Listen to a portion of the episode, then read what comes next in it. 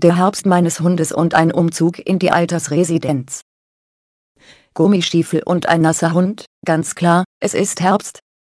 Doch nicht nur draußen vor der Tür, auch mein Lieschen hat den Herbst des Lebens erreicht und genau darum geht es heute, Lieschen, meinen alternden Fürhund und was so ein Altweibersommer auch alles Neues mit sich bringt. Während der heißen Sommertage musste ich endgültig akzeptieren, dass mein vierbeiniger Wirbelwind inzwischen deutlich gealtert ist. So lange ist es noch gar nicht her, da war das Leben mit Lieschen neu und aufregend.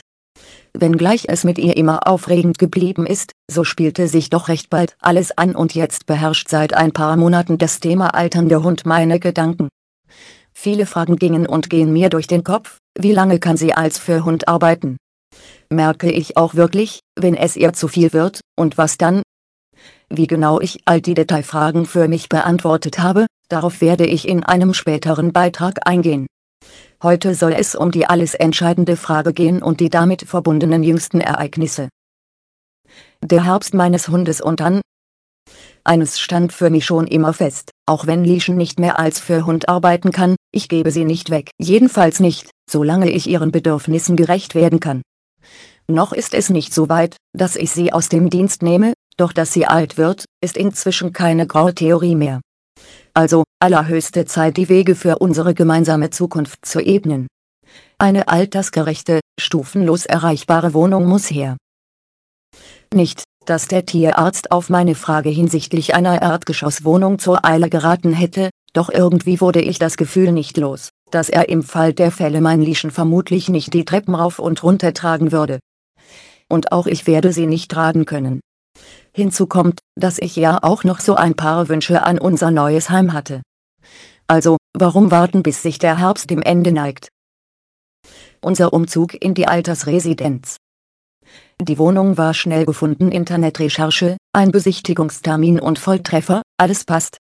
Etwa neun Wochen später sitze ich nun also auf dem alten Sofa, in der neuen Wohnung und schreibe diesen Blogbeitrag.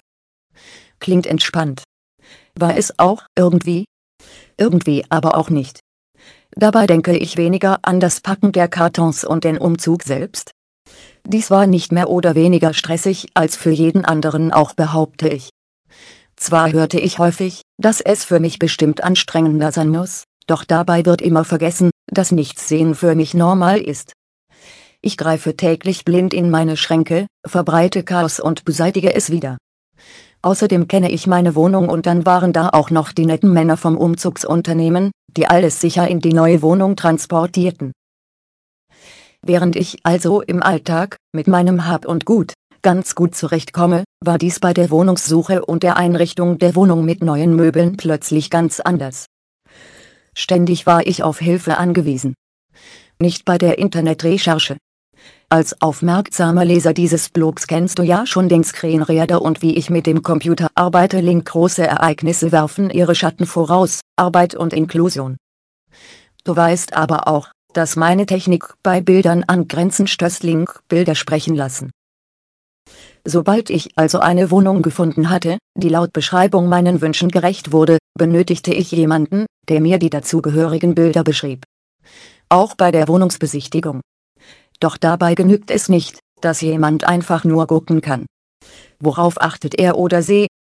Das hat weniger etwas mit Vertrauen zu tun als vielmehr damit, dass es einfach unterschiedliche Ansprüche gibt und alles kann man im Vorfeld einfach nicht absprechen und ist die Wohnung gefunden, fängt es ja auch erst an. Selbst wenn man keine neuen Möbel möchte, so gibt es doch viele Dinge, die neu angeschafft werden müssen, Vorhänge, eventuell ein neues Regal, eine Garderobe und nein, auch wenn man nichts sieht, genügt es nicht einfach nur eine Garderobe zu haben oder irgendwelche Vorhänge. Mir genügt es nicht. Aber auch das weißt du ja schon, ich habe meine Vorstellungen, Wünsche, Erinnerungen an Farbenlink Blinddate mit den Tierchen, die nachts die Kleider enger nähen Lösung, shoppen. Bei aller Vorfreude auf die neue Wohnung musste ich also feststellen, dass ich doch nicht so selbstständig bin und so selbstbestimmt agieren kann, wie ich immer dachte. Das war ein dicker Kloß, den ich zu schlucken hatte. Für faule Kompromisse war ich aber auch nicht bereit und so kam mir nach ein paar Tagen die Idee, ich suche mir eine Innenarchitektin, gedacht, getan. auch wenn ich immer noch viel lieber selbst in Zeitschriften oder im Internet, in Einrichtungshäusern und auf Flohmärkten gestöbert hätte, es war eine gute Entscheidung. Bereits beim Erstgespräch fühlte ich mich mit meinen Wünschen voll und ganz verstanden, und jetzt sitze ich also in meiner Wohlfühlwohnung auf der Couch, an der Wand gegenüber hängen Bilder mit Urlaubserinnerungen und ich freue mich auf einen schönen, langen Winter mit meinem Lieschen.